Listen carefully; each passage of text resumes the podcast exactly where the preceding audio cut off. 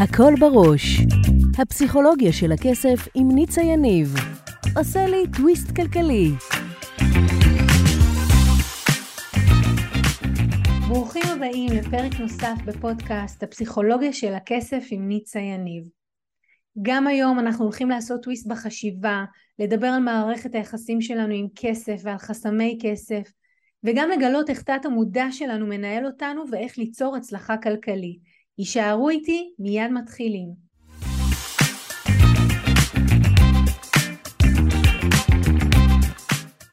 היום אנחנו הולכים לדבר על חובות. אחת השאלות שאתם שואלים אותי שוב ושוב היא, ניצה, אם אני בחובות או יש לי חובות, איך אני יכול לצאת מהמינוס?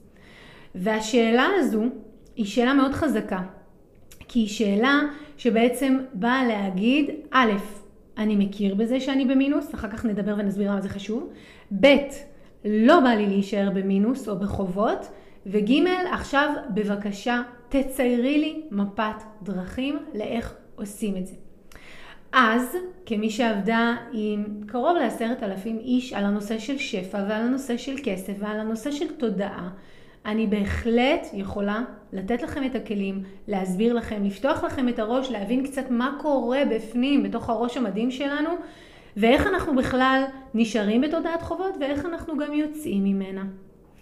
אם עוד לא הצטרפתם אליי לאחד מה, אה, לאחת מהפלטפורמות ואתם עוקבים, למשל אם עוד לא הצטרפתם לקבוצה שלי הפסיכולוגיה של הכסף בפייסבוק, זה הזמן.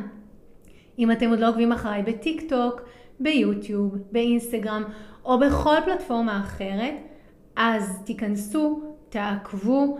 תודה לכל מי שכבר עוקב, ווואו, כמה אני רוצה להודות לכל מי שמדרג את הפודקאסט שלי ומרים לי ומפרגן, וגם לכל מי שמגיב בכל הרשתות שאני נמצאת. תודה לכולכם, תודה גם על המשובים שלכם, אתם כל פעם אומרים לי, תדברי על זה, תרחיבי על ההוא, כזה בדיוק אני עושה. אבל היום, היום נדבר על לצאת מחובות, והיום נדבר על מה מונע מכם לצאת מהחובות.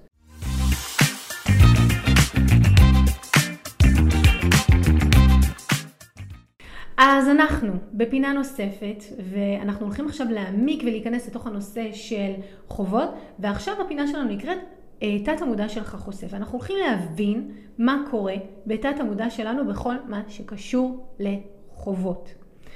אז כמה מילים ככה שרשמתי לעצמי. קודם כל, חובות נמצאים בבנק. זה ברמה הפרקטית. אבל לפני שהחוב נמצא בבנק, הוא קודם כל מתקיים, מתנהל בראש שלנו, בתודעה שלנו, אוקיי? בואו נלך רגע לעולם תוכן אחר בשביל להבין את זה. מישהי שלא מאמינה על עצמה שהיא יפה, ברגע שייתנו לה מחמאה, אז תגיד לא, ממש לא, אני לא, היא תגיב מהמקום שהתודעה שלה והאמונה הפנימית שלה נמצאת. אז הדבר הראשון שהכי חשוב להבין זה שחובות הם לא נולדים בבנק בוקר אחד, אלא הם מתחילים אצלנו קודם כל בראש. אומרים גם שכל דבר שאנחנו רואים היום במציאות שלנו התחיל פעם בראש של מישהו. אז גם חובות, וזה מתחיל בראש שלנו, ואני אגיד לכם שלפעמים זה לא בראש שלנו. זאת אומרת, זה התחיל בבית שבו גדלנו. לנו זה נראה טבעי שיש חובות.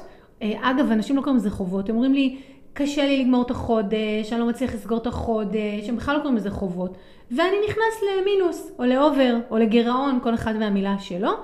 ואז זה הולך וגדל, הולך ותופח. אז אני רגע חוזרת, זה קודם כל מתחיל בתודעה שלנו. עכשיו בואו נגיד כמה מילים על הנושא הזה של התודעה שלנו, ומה קורה בתת המודע שלנו עם הנושא של חובות. אז קודם כל המילה שאתם לא רוצים להשתמש בה, זה השימוש בביטוי אני חייב או אני חייבת. עכשיו אנחנו רואים את זה כל הזמן, אני חייבת לשירותים, חייבת לעזור לילדים, חייבת ללכת לישון. כשאנחנו אומרים במהלך היום כל כך הרבה פעמים אני חייבת, אנחנו בעצם מצהירים בתוכנו, בפני תת המודע שלנו, שאנחנו בחוב. ואז אנחנו הולכים ובדרך כלל מגדילים את זה, אנחנו לא מבינים את זה, כן? זה שיחות שקורות בתוך הראש שלנו, בגלל זה התוכנית נקראת הכל בראש. זה שיחות שקורות בתוך הראש שלנו, שאנחנו אומרים, אני חייבת את זה, וואי, אני חייבת שיהיה לי אה, ג'קט אה, שחור, אני חייבת מכנסיים שחורים, אני חייבת. אני לא חייבת שום דבר, אני יכולה לקנות, אבל אני לא חייבת. יש מעט מאוד דברים שאנחנו חייבים, כמו למשל לחגור את הילדים כשנוסעים ברכב, או דברים באמת שהם קשורים לבטיחות. אז דבר ראשון, אנחנו רוצים להוריד מהלקסיקון את המילה אני חייבת. אני חייבת או אני חייב, ואז כבר יתחיל לקרוא משהו. ואז אנשים אומרים לי, אוקיי, מהמם, תודה שאת אומרת לנו, אבל אה, איך, אז מה אני אומרת במקום? התשובה היא, אני רוצה, או חשוב לי, או הייתי, בא לי, או מתאים לי, כל אחד ומה שהשפה שלו, אבל לא אני חייבת. אז זה בתור התחלה. דבר, דבר נוסף זה שלחובות יש נטייה לגדול. ועכשיו אני רוצה לשלוח אתכם רגע להסתכל על החיים שלכם. איך אתם עם משימות? האם יש לכם ערימה של משימות שאתם אף פעם לא מסיימים אותן? ואיך אתם בסוף היום מדברים בשיחה הפנימית שלכם על המשימות האלה. בואו נבין רגע איך זה קשור לחובות. יש אנשים, אני אדבר על לקוחה הספציפית שלי, בסדר? הייתה לי לקוחה שעשתה איתי תהליך בקורס של הפסיכולוגיה של הכסף, והיא אמרה לי, ניצה, תקשיבי, אני כל לילה לפני השינה, שנייה לפני שאני נרדמת, הראש שלי עובר על כל המשימות שלא הספקתי לסיים היום. ואני מתחילה להגיד לעצמי, טוב, כי אני רוצה לזכור למחר, היא הסבירה לי. לא עשיתי את זה ולא סיימתי את זה, ולא לקחתי את הילדים, ולא פניתי לרופא, ולא סיגרתי את הביטוח. ואז בעצם, מה שקורה לה, זה שלפני שהיא נכנסת לזמן השינה, היא מציינת לעצמה את כל הדברים שהיא לא עשתה, שהיא עדיין חייבת לעשות, ושהם בעמדת חוב. כי כל מה שלא עשינו, אנחנו עדיין חייבים לעשות, ואז היא בעצם נכנסת לזמן שהוא זמן של התחדשות. מה זה שינה? התרעננות, טעינה, כוחות, כשלפני הכניסה לזמן הזה, היא מדברת, חושבת, חולמת, מדמיינת כמה היא בחובות. עכשיו, היא אומרת לי, זה לא חובות. ניצה, אני פרקטית, אני פרגמטית. אני בן אדם שרוצה כשהוא קם מחר בבוקר לזכור את כל הדברים שהוא לא עשה, כדי שאני לא אשכח משהו. אז מה, את רוצה שאני לא אחשוב על זה? התשובה היא כן.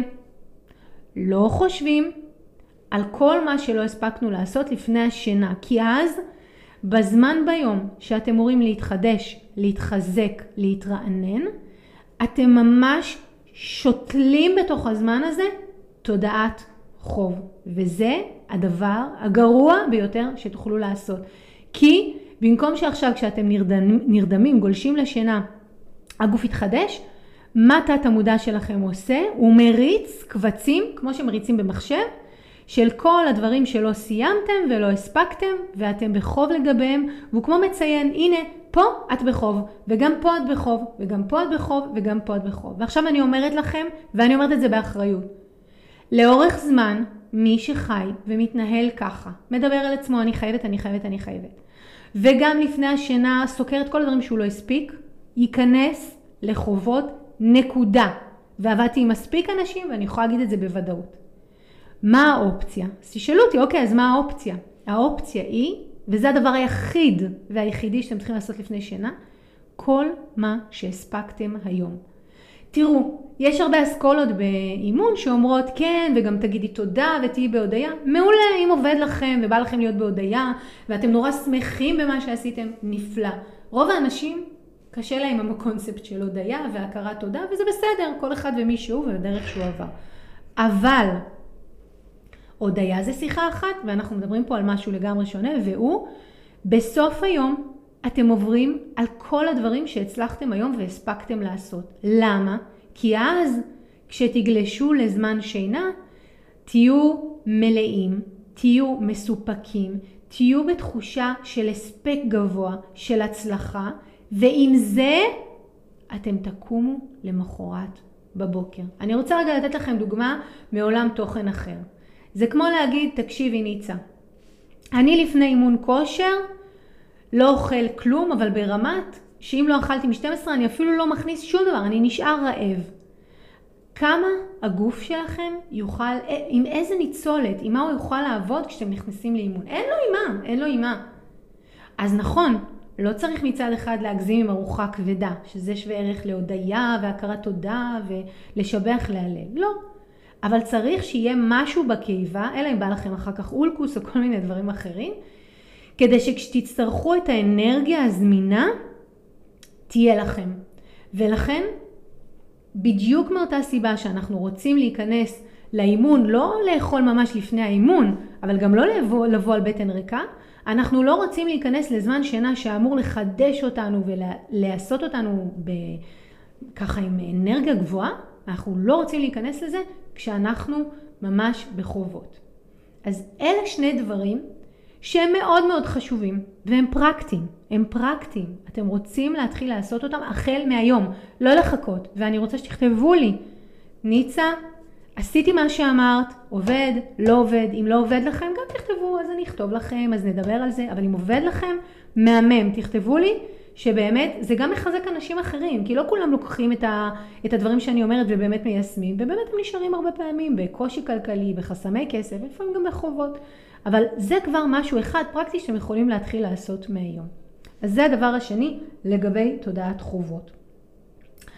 הדבר הנוסף שרציתי להגיד לזה, זוכרים מה שאמרתי לכם, אם לפני השנה אנחנו מדברים על כל המשימות שלא הספקנו היום? אז בואו נדבר שנייה על חובות. לחובות יש נטייה לטפוח, הם גדלים. חוב מטעם, מעצם היותו, יש עליו ריבית.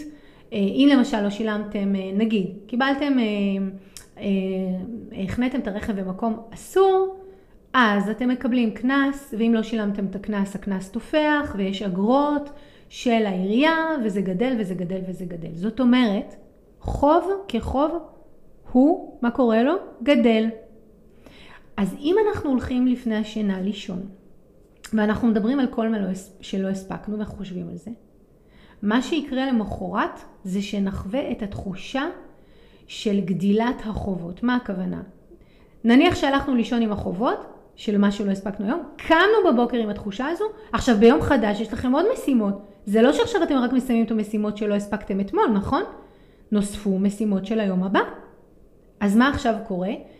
אם לאורך תקופה, בעקביות, זה מה שאתם עושים, זאת אומרת, אומרים אני חייבת, חושבים על מה לא הספקתם לפני השינה ואומרים אני חייבת להספיק את זה, אני חייבת להספיק כזה, ולמחרת קמים עם כל הדברים שלא הספקתם ועכשיו יום חדש נוספו לכם אה, חובות משימות חדשות, מה שיהיה, מה שיקרה בתת המודע שלכם זה שהוא יתרגל תיווצר לו התניה, ייווצר לו תכנות, חיווט, שאומר, אני כבן אדם, החובות שלי רק גדלים מדי יום.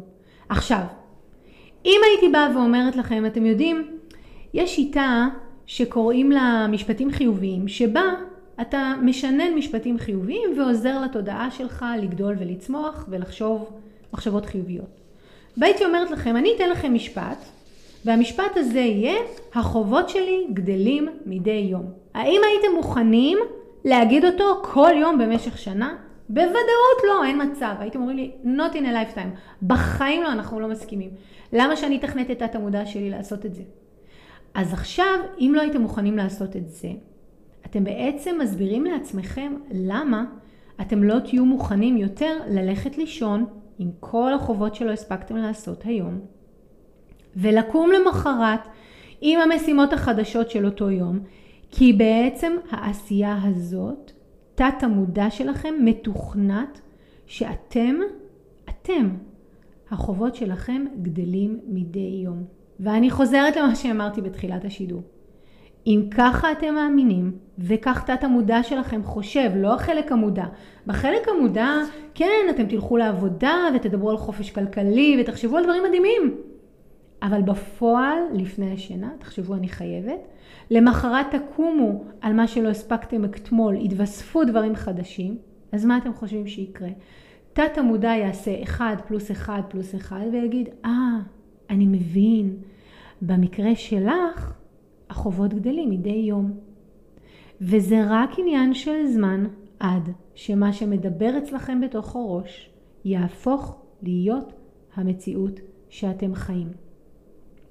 אז אלה הדברים שאנחנו לא עושים אם אנחנו רוצים לשמור על תת המודע שלנו נקי מחובות. אלה הדברים שאנחנו לא עושים אם אנחנו רוצים לצאת מחובות. עכשיו, אנשים אומרים לי, תמיד כשאני מעבירה את התוכניות שלי, לא, אבל זה דברים מה זה פשוטים, אז מה עכשיו? אני אעשה את זה וזה יסתדר? כן. זה לא יפתור לכם את החובות, כן? מי שיושב עכשיו ומקשיב לי, ויש לו חצי מיליון שקל חובות, או 150 אלף חובות, זה לא יפתור לכם איזה יש מאין, אין פה קסמים. מה כן יש? יש פה גישה חדשה, יש פה שינוי בתפיסה, ויש פה לעצור את התהליך. ניקח רגע הקבלה מעולם תוכן אחר. כשאתם עושים את הפעולות שאני אומרת לכם, ונלך רגע לעולם האוכל, ואני אומרת לכם, אם תגיעו לארוחה לא רעבים, אתם לא תטרפו, ואתם תוכלו לאכול במידתיות. גם תהיו שבעים, גם יהיה לכם טוב, וגם תוכלו לשמור פחות או יותר על המשקל שלכם, ואם לא לשמור עליו, לא תעלו. אז גם פה, גם אם החובות לא נסגרים, אתם תוכלו להתחיל לייצר שינוי, ולא להגדיל אותם במכפלות, ולא להיכנס לבור העמוק הזה שוב ושוב. אז אה, אני אומרת תמיד ללקוחות שלי, אם אתם חושבים שזה פשוט ובגלל זה אתם לא רוצים לעשות וליישם את זה, זה פשוט התנגדות של תת המודע שלכם שאומר, את יודעת מה? לא בא לי לעשות שינוי. וזה בסדר, מותר לכם לא לעשות שינוי, אבל אם לא תעשו שינוי, תישארו באותו מקום. ואם אתם רוצים לצאת מהמקום שאתם נמצאים בו, אתם צריכים להתחיל בפעולות קטנות, מדידות, ברות ביצוע. עוד דבר שחשוב לי להגיד, כי אני עובדת הרבה עם הלקוחות עם הכלים האלה, הוא שנניח שלא יצא לכם היום. לא יצא לכם היום לעשות את זה וכן חשבתם על כל הדברים שלא הספקתם. לא סוף העולם. בדיוק כמו שאם אתם שומרים נורא יפה כל החודש על המשקל, ועכשיו הייתה ארוחת אה, שבועות, ובארוחת שבועות אכלתם הרבה יותר ממה שתכננתם, לא סוף העולם, זה לא עילה להגיד, טוב, לא אכפת לי, אני שורף את הכל, אני חוזרת לאכול כרגיל. לא, אז הייתה מעידה, אין מה לעשות, הלאה, ממשיכים, מתקדמים, אוקיי? אז גם פה, אם נכנסתם למיטה וההרגל והאוטומט היה, מה לא הספקתי, מה אני צריכה להספיק, מה, אה? הכל טוב. כשתיזכרו בזה למחרת, תגידו, טוב, אז אתמול לא היה וואו, היום אני עושה, עושה אחרת, בסדר? אז אה, זה מאוד חשוב, מאוד חשוב לבצע את הדברים האלה, ממש כמו שאני אומרת, הם פשוטים, אבל אני נותנת בכוונה כלים פשוטים, כי אני למדתי בחיים שלי כ, כמי שגם צורכת תכנים, שדברים מסובכים, שומעים, אומרים וואו איזה רעיון מגניב, ולא עושים איתם כלום. אני רוצה שתעשו, ואני רוצה ומבקשת שתכתבו לי שעשיתם ואיך עבד לכם.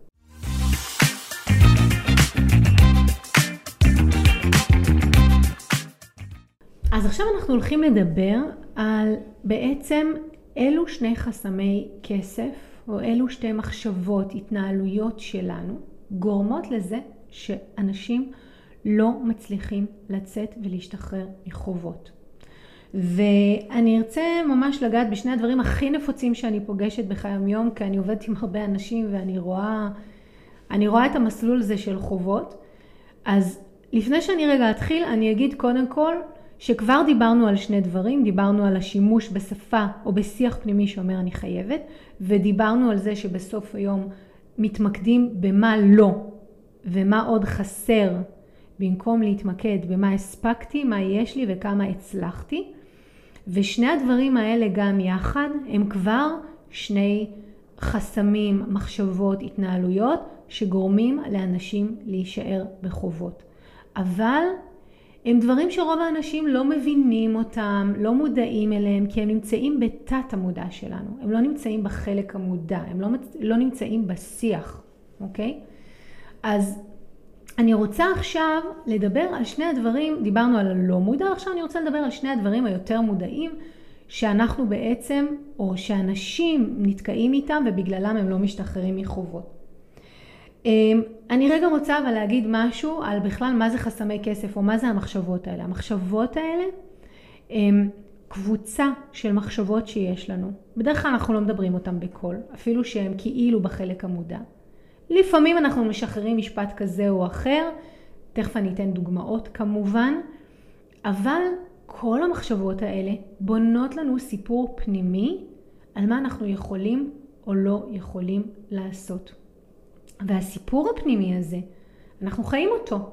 כי אם מישהו מרגיש שלא מגיע לו, הוא לא יעז לבקש, ואם מישהו מרגיש שאין לו ערך, אז הוא לא ירגיש שמגיע לו. אז הסיפור הפנימי שלנו, הוא בסופו של דבר יקבע את ההתנהלות שלנו, והסיפור הפנימי נגזר מהמחשבות שיש לנו. אוקיי? אז רגע היינו צריכים ליישר פה קו ולהבין את זה, ויאללה בואו נתחיל לדבר על מה משאיר אנשים בחובות. אז הדבר הראשון שאני רוצה לדבר עליו זה הנושא של אה, לעשות איזושהי עבודה תודעתית על איך אני תופס וחושב על, על כסף, על שפע. ואני רוצה רגע, שוב, תמיד אני לוקחת דוגמאות מעולם תוכן אחר, בדרך כלל זה אוכל כי זה הכי פשוט לי. ואני רוצה לספר לכם, אני במשך מעל עשור עבדתי עם אלפי אנשים והכותרת הייתה, בהתחלה זה לא היה כסף, זה היה שפע. והגיעו אליי לקוחות שעברו ניתוחים לקיצור קיבה. והם היו מגיעים אליי לפעמים לטיפול או לעבודה לפני קיצור קיבה, לפעמים תוך כדי שהם עברו את התהליך ולפעמים הם היו מסיימים את הקיצור קיבה ואז מגיעים לעבור איתי תהליך. עכשיו אם אתם שואלים את עצמכם מה לך ולקיצורי קיבה אז אני אענה לכם כסף משביע אותנו, הוא קונה לנו ביטחון ושקט. אוכל משביע אותנו, הוא קונה לנו ביטחון ושקט. ולכן באופן טבעי עבדתי גם עם הנושא של אוכל, הפרעות אכילה, בולמיה, אנורקסיה, כי זה הזנה, וגם כסף הוא הזנה. אז עבדתי עם אנשים על הנושא של חובות, על הנושא של הלוואות וגם הנושא של שפע וכסף. ואז גיליתי משהו מפתיע ביותר. באמת, אני מודה, זה הפתיע גם אותי, למרות שהייתי צריכה להבין שזה לא אמור להיות מפתיע, והוא שאנשים שרק עשו ניתוח קיצור קיבה, אבל לא עשו את העבודה על, עצמי, על עצמם, במילים פשוטות, המשיכו לחשוב שהם שמנים, למרות שכבר פיזית הגוף שלהם שניבט אליהם מול המראה היה גוף של אדם רזה, עלו מהר מאוד במשקל, וקודם כל הם לא הצליחו לרדת יפה, או בכלל לא, כמו הם ירדו כזה, תלוי כמה, כמה עודף משקל היה, אבל הם ירדו, תמיד הם נתקעו באיזשהו שלב, והם לא הצליחו לזוז ממנו. ואז הם היו אומרים לי משפטים כמו, את יודעת ניצה? אם אני יודעת, אם הייתי יודעת שאחרי ניתוח קיצור קיבה והסבל שאני עוברת ושאני לא יכולה לאכול והפרוצדורה שלא הייתה בכלל פשוטה, בסוף אני אהיה במשקל הזה, אני לא בטוחה שהייתי עושה את הניתוח. לעומת זאת, ראיתי אנשים שלצד הניתוח לקיצור קיבה, מה שהם עשו זה שהם בעצם עשו עבודה על איך הם חושבים על עצמם, האם הם חושבים על עצמם כאדם שמן, כשהם מסתכלים על המראה, כן, נניח, אני לא אשכח את זה, לקוחה אמרה לי, הלכתי למדוד בגד ים, ולא משנה שעמדה מולי בחורה שנראית טוב, בבגד ים ביקיני שבחיים לא העזתי ללבוש, עדיין כל מה שאני ראיתי זה את השמנה שהייתי. ומי שעשה את העבודה הצליח לעשות את השינוי. זאת אומרת, הוא הצליח לרדת במשקל וירד יפה. הוא הצליח להגיע לאיזשהו משקל יעד שהיה לו טוב. מי שלא עשה את העבודה גם לא ירד מספיק וגם נתקע בשלבי ביניים והוא אמר לי תקשיבי לא זה הגוף שלי זה החילוף חומרים שלי. יכול להיות. אני חס וחלילה לא מוציאה את זה משם אבל בהחלט אני אומרת לכם מתוך עבודה של כל כך הרבה אנשים זה גם יושב על ההיבט התודעתי. ועכשיו אני אגיד לכם את הדבר שהכי הימם אותי.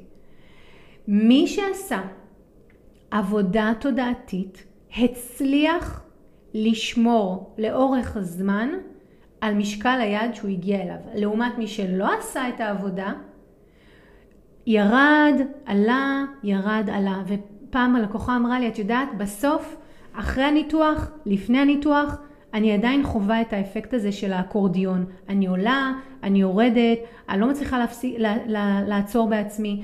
אז אמרתי לה, אבל תקשיבי, איך את לא מצליחה לעצור בעצמך מלאכול? הרי את לא יכולה לאכול כמויות גדולות. אז היא אמרה לי, ניצה, את אמיתית? אני צריכה להגיד לך איך שמן חושב? כל אחד יודע איך שמן חושב, אז אני שמה בבלנדר גלידה, ואני שמה בבלנדר חלב, ואני פשוט שותה את זה. כי אני לא יכולה לאכול את זה מוצק, כי הגוף שלי לא מקבל את זה, אבל כשאני נכנסת לדודה ואני מאבדת את זה, ואני באיזשהו התקף של כעס על עצמי, אז זה מה שאני עושה. והמקום וה, הזה שאני ראיתי אנשים שעשו את העבודה ומצליחים לשמור על זה לאורך זמן, ואנשים שלא, הוא מאוד משמעותי. עכשיו אני אגיד לכם עוד משהו, וזה קשור לכל הנושא של אכילה, ותכף אני כמובן הכל אה, אעשה שיקוף, מראה לנושא של כסף. אנשים שעשו ניתוח לקיצור קיבה, הרבה פעמים גם עשו כל מיני פרוצדורות לפני. הם שמו איזה, לא יודעת, יש שסתום שסוגר להם שהם לא יוכלו לאכול, אבל בכל מקרה, כמעט תמיד יש להם היסטוריה של עליות וירידות במשקל.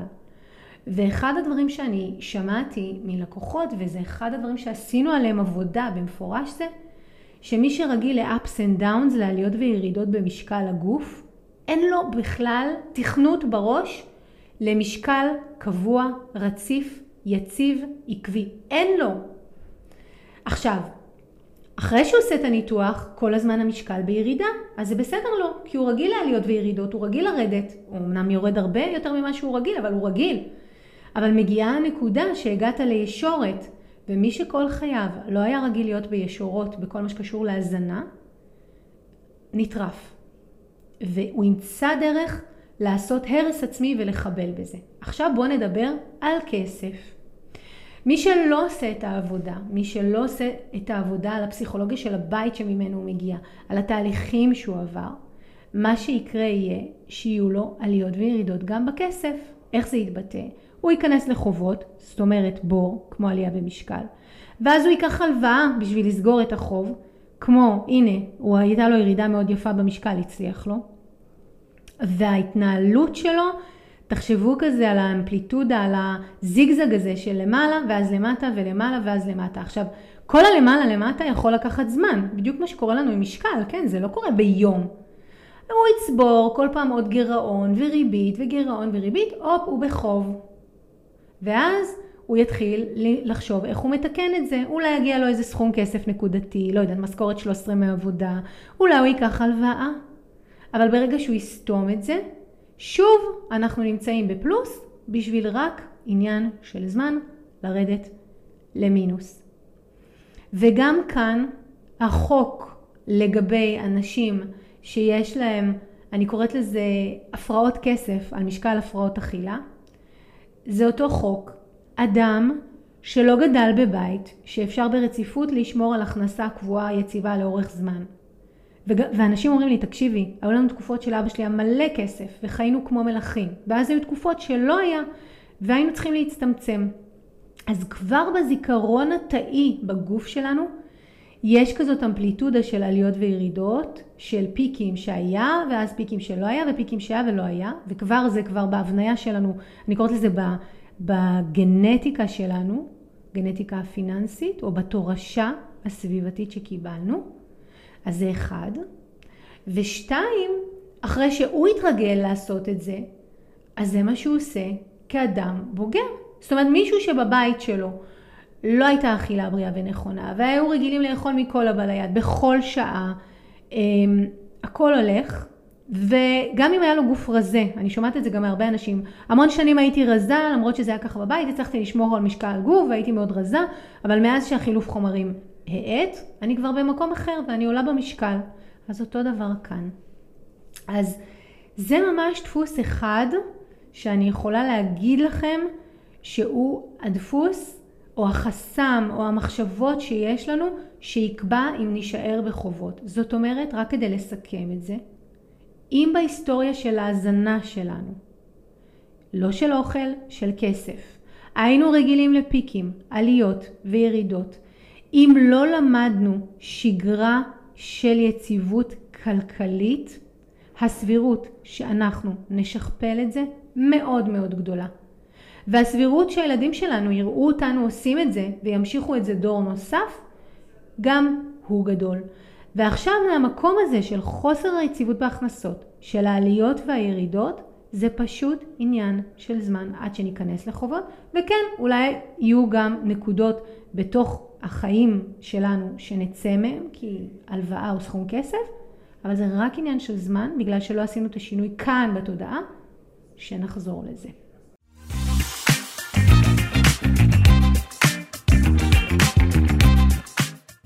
ואנחנו הולכים לדבר על החסם הנוסף, על, על המחשבה שיש לנו שבעצם גורמת לאנשים להישאר בחובות.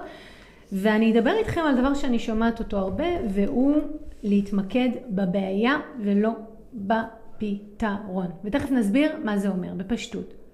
זה עובד ככה, נניח שיש לכם פאנצ'ר, וכל מה שאתם חושבים עליו זה איך אני מתקן את הפאנצ'ר, איך אני מתקן את הפאנצ'ר, מה אני אעשה עם הפאנצ'ר, איך אני אחליף גלגל, אז בעצם אתם מתמקדים בפתרון ולא בבעיה. התמקדות בבעיה תהיה, וואי, מה אני עושה עם הפאנצ'ר הזה, עכשיו זה לא מתאים לי, איך אני סוגר אותו, והמון המון התקשקשות סביב ה... איזה גרוע זה מרגיש ומה אני עושה עם זה. אבל מעט מאוד באמת במה אני עושה בצעדים פרקטיים. ובואו נדבר עכשיו על חובות. רוב האנשים, כשהם נכנסים לחוב, השיחה היחידה שיש להם, אם הם עוברים את שלב ההכחשה, תכף נדבר גם על זה, זה אוקיי, איך אני עכשיו סוגר את החוב. עכשיו זה תמיד הולך לשני כיוונים. שלב אחד זה הכחשה סלש אדישות, שאומרים לא בא להיכנס לחשבון בנק, לא מעניין אותי אם אני בחוב. פעם אמר לי לקוח, שהבנק ידאג. אני לא דואג לחוב. מי שצריך להיות מוטרד זה הבנק. אמרתי לו, הבנק לא מוטרד, אתה תשלם לו בריבית, והוא יהיה מאוד מאושר, וכמה שזה תלוי בבנק, הוא ישמח שתישאר בחוב. אז הוא אמר לי, אני ישן טוב מאוד בלילה, לא מפריע לי החוב. אמרתי לו, מעולה, אבל עדיין צריך למצוא פתרון ולסגור אותו ולראות איך אתה פועל להתנהל אחרת שהחוב ייסגר. אז רוב האנשים, מה שהם עושים, זה הם עושים אחד משני הדברים, או שהם הולכים להכחשה, הדחקה, התעלמות, לא נכנסים לחשבון בנק, אומרים הבנק צריך להיות מוטרד מזה, לא אני, או, וזו אופציה אחרת שאני רואה שגם מאוד מאוד רווחת, היא שהם אומרים את הדבר הבא, הם אומרים, טוב, אז אני עכשיו צריך להבין מאיפה אני לוקח הלוואה במינימום ריבית בשביל לסגור את זה. ואז הם המון מתמקדים בהלוואה, בלסגור, בריבית, אה, או שהם מעבירים מחשבון לחשבון. וואי, זה, אני רואה מלא לקוחות שלי עושים. נניח יש להם שני חשבונות, אין בעיה, אז אני אזיז מפה לפה, משם לשם. כשבעצם הבעיה לא מתחילה לא בחוב שצריך לסגור על ידי הלוואה, לא בניוד בין הבנקים, ולא בזה שהבנק צריך לדאוג ולא אתם. הבעיה מתחילה בזה שמאיזושהי סיבה אנחנו נכנסנו לחוב, וצריך שנייה לשבת ולבדוק עם עצמנו מה עושים עם זה. ורוב האנשים נמנעים מלעשות את זה. הם מעדיפים להיכנס למקום של פתרון, אני אקרא לו רגע קל, מאשר להגיד אוקיי, יש פה בעיה, צריך לטפל בה. אני רגע אלך שוב לעולמות האוכל, כי שוב, הכי קל זה לדבר משם. תחשבו שמישהו סובל מאכילה רגשית. כל פעם שהוא מדוכא הוא פותח את המקרר ואוכל. כל פעם שעצוב לו הוא פותח את המקרר ואוכל, וכל פעם שהוא כועס הוא פותח את המקרר ואוכל. אז הוא עושה דיאטות, כי הוא מנסה לטפל בבעיה, כמו שאמרנו עם הפאנצ'ר, כמו שאמרנו עם ההלוואה. הוא עושה דיאטות והוא מנסה לרדת וזה מצוין, אני לא אומרת שזה לא טוב, זה חשוב. חשוב שנרגיש כמו שאנחנו רוצים וחשוב שנעשה את הפעולות. אבל אם אנחנו לא עוצרים ואומרים, באמת מה הבעיה פה? הבעיה פה היא האכילה שלי כשאני, הדיאטה שאני צריכה, לרדת במשקל? לא, הבעיה היא שמצבי רוח מסוימים, או תחושות ורגשות מסוימים, שולחים אותי למקרר. את זה צריך לפתור. בדיוק כמו שאם יש בעיה באחד הגלגלים, שגורמים, נניח אם יש ליד הבית שלכם מגרש עם אה, מסמרים, אז אה, אין לו להיכנס לשם שוב ושוב, כי שוב יהיה לכם פאנצ'ר. אז אותו דבר כאן עם כסף. אם הסיבה שבגללה אתם מוצאים את עצמכם אה, יותר, החוק הוא כזה, תמיד לקוחות אומרים לי, תני לי כללים, אני אוהב לעבוד עם חוקים. מעולה, אז אני אגיד לכם מה שאמרתי השבוע ללקוח, שעושה את התהליך הזה של הפסיכולוגיה של הכסף. אם במהלך חייכם יותר מפעמיים נכנסתם לחוב או לאוברדרפט, יש לכם תודעת חובות. אם יש לכם תודעת חובות, זה אומר שאתם צריכים להבין מה אצלכם בסיפור הפנימי גורם לכם לחזור שוב ושוב למצב הזה של אה, משיכת יתר. עכשיו עדיין לא תגידו לי, כי אני עובדת עם אנשים, ניצה, זה הרבה יותר פשוט, ההוצאות שלי יותר גבוהות מההכנסות שלי. זה הסיבה היחידה שאני בחובות, אין לזה שום קשר לתודעה שלי. ואני אענה לכם אחרי שעבדתי עם אלפי אנשים ובעלי עסקים. אני מכירה משפחות דתיות ולא רק, עם שמונה ילדים ועם עשרה, עם משכורות 12 לחודש, משני הצדדים, 10. הם מסתדרים, הם מתנהלים למופת. הם לא יחרגו, אוקיי? הם לא יחרגו. כמו שאני מכירה אנשים שאם בא להם ליישר את העוגה, כי בא להם ליישר את העוגה כי העוגה ממש טעימה. אבל הם יודעים שיש להם אימון או חתונה בסוף החודש והם רוצים להיראות כמו שהם רוצים להיראות בשמלה. הם לא יאשרו את העוגה. ותגידו לי, אבל אני הרגשתי קצת רעב. אז מה, אני לא אוכל? מה זה שאני לא אוכל? אני לא אומרת אל תאכלו. אבל יש הבדל בין ליישר את העוגה, כי אני חוצה את הגבול ואני מאפשר לעצמי. ויש הבדל אם אני, ההוצאות שלי יותר גבוהות מההכנסות שלי ואני לא עושה את התהליך הנדרש פרקטית, פרגמטית, ליצור מצב שההוצאות שלי לא יהיו גבוהות יותר מההכנסות שלי ולהתנהל נכון וחכם. וכששני הדברים האלה לא קורים, שוב ושוב נכנסים לחובות. אז זה החסם השני, והחסם השני הוא ממש, אם אני ככה מסכמת אותו, להתמקד לא בללכת לשורש הדברים, לטפל בהם מהשורש, אלא מלמעלה. לתת מענה נקודתי. אם פעם הוצאתם עשבים שוטים, ניקיתם עשבים שוטים, אז יש את העשבים השוטים האלה שמתפרסים על כל הרצפה, ואז תופסים אותם וממש מושכים אותם מהשורש. ויש כאלה שרק חותכים מלמעלה, אבל אז העשב השוטה יצמח שוב. בדיוק באותו האופן, גם כאן. אם אנחנו לא נטפל בשורש של הדברים שמביא אותנו לאכילה רגשית, סלש לבזבוז, סלש ללהוציא יותר ממה שאנחנו מכניסים, שוב ושוב אנחנו נהיה בלופ הזה. זה לא ייפתר. אז אחרי פעמיים שזה קורה לכם, אתם צריכים ללכת לעשות בדק בית. ותאמינו לי, אנשים אומרים לי, אה, כשהם מדברים איתי, אומרים, מה, אבל הקורס זה השקעה, אני צריך להשקיע. אז אני אומרת, כן, אבל אתה משקיע עכשיו, וזה חוסך לך אחר כך. כי כמה כסף אנשים מוציאים על, אה, על ה over, על הגירעון, כמה כסף הם משלמים ריביות לבנק. תאמינו לי, אם אנשים היו הולכים ועושים עבודה על עצמם, ומבינים מה מביא אותם למקומות האלה מלכתחילה, הם לא היו מוציאים את אלפי השקלים, לפעמים מאות אלפי שקלים, עשרות אלפי שקלים, על זה. אוקיי? אז בואו רגע נבין, נסכם מה היה לנו היום. היום דיברנו על תודעת חובות.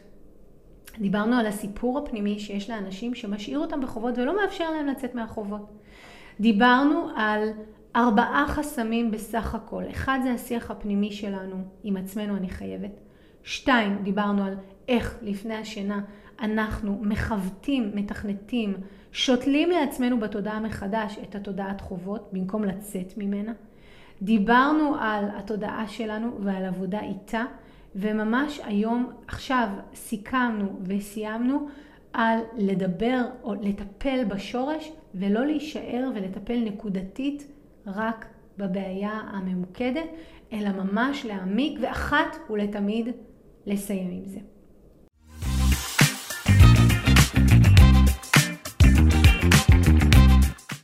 אהבתם את הפרק, שתפו אותי למה התחברתם, ממש מעניין אותי לשמוע.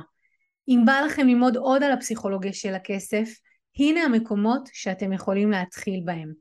באתר ניצayaniv.com תוכלו להזין לתוכנית הרדיו השבועית שלי שנקראת הכל בראש, וגם להצטרף לקבוצת הפייסבוק שלי, הפסיכולוגיה של הכסף עם ניצה יניב. אם אתם עדיין לא עוקבים אחריי בפייסבוק, באינסטגרם או ביוטיוב, זה בדיוק הזמן לעשות את זה. אלה מכם שרוצים להעמיק, אתם יכולים לפגוש אותי אחת לחודש במפגשים הקבוצתיים לאימון בלייב, או להצטרף לקורס המקיף לשחרור חסמי כסף. תמיד תזכרו, השינוי שלכם עם כסף מתחיל כאן, במקום שבו כסף ותודעה נפגשים. ניפגש בפרק הבא.